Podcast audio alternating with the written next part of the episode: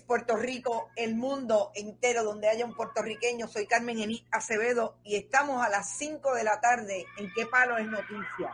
¿Que ¿Cuál es la noticia?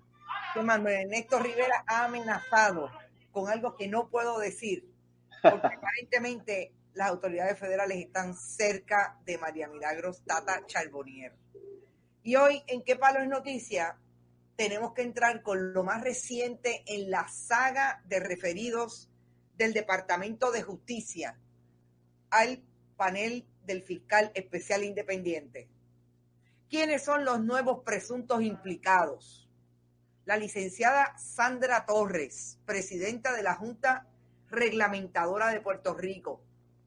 La asesora del senador y presidente del Senado, Tomás Rivera Chats Catherine Erazo García y un joven que fue director de comunicaciones de la oficina de la Junta Reglamentadora, Excel López, que supuestamente es el que dice el año pasado, por allá para octubre del, del 2019, de que en un momento dado en la oficina de la Junta Reglamentadora, su jefa, Sandra Torres, le ordenó vender unas taquillas para la campaña de Ricardo Rosselló Nevares, nos imaginamos que para el 2016 o quizás la que estaba a punto de desarrollarse cuando explotó el Ricky Renuncia.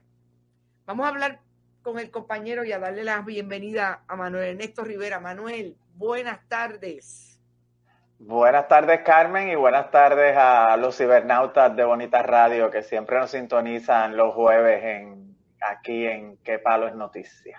Bueno, ¿qué palo es noticia, Manuel? ¿Tú me puedes explicar cómo es que esta semana me decía eh, hace un momento una internauta, pero es que no vamos a llegar al viernes.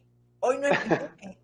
y desde el lunes estamos una tras otra entre los referidos del Departamento de Justicia, el choque entre la gobernadora Wanda Vázquez Garcet y ahora un referido, un escueto comunicado de prensa del Departamento de Justicia diciendo, ahí le mandé eso al FEI. ¿Qué te parece?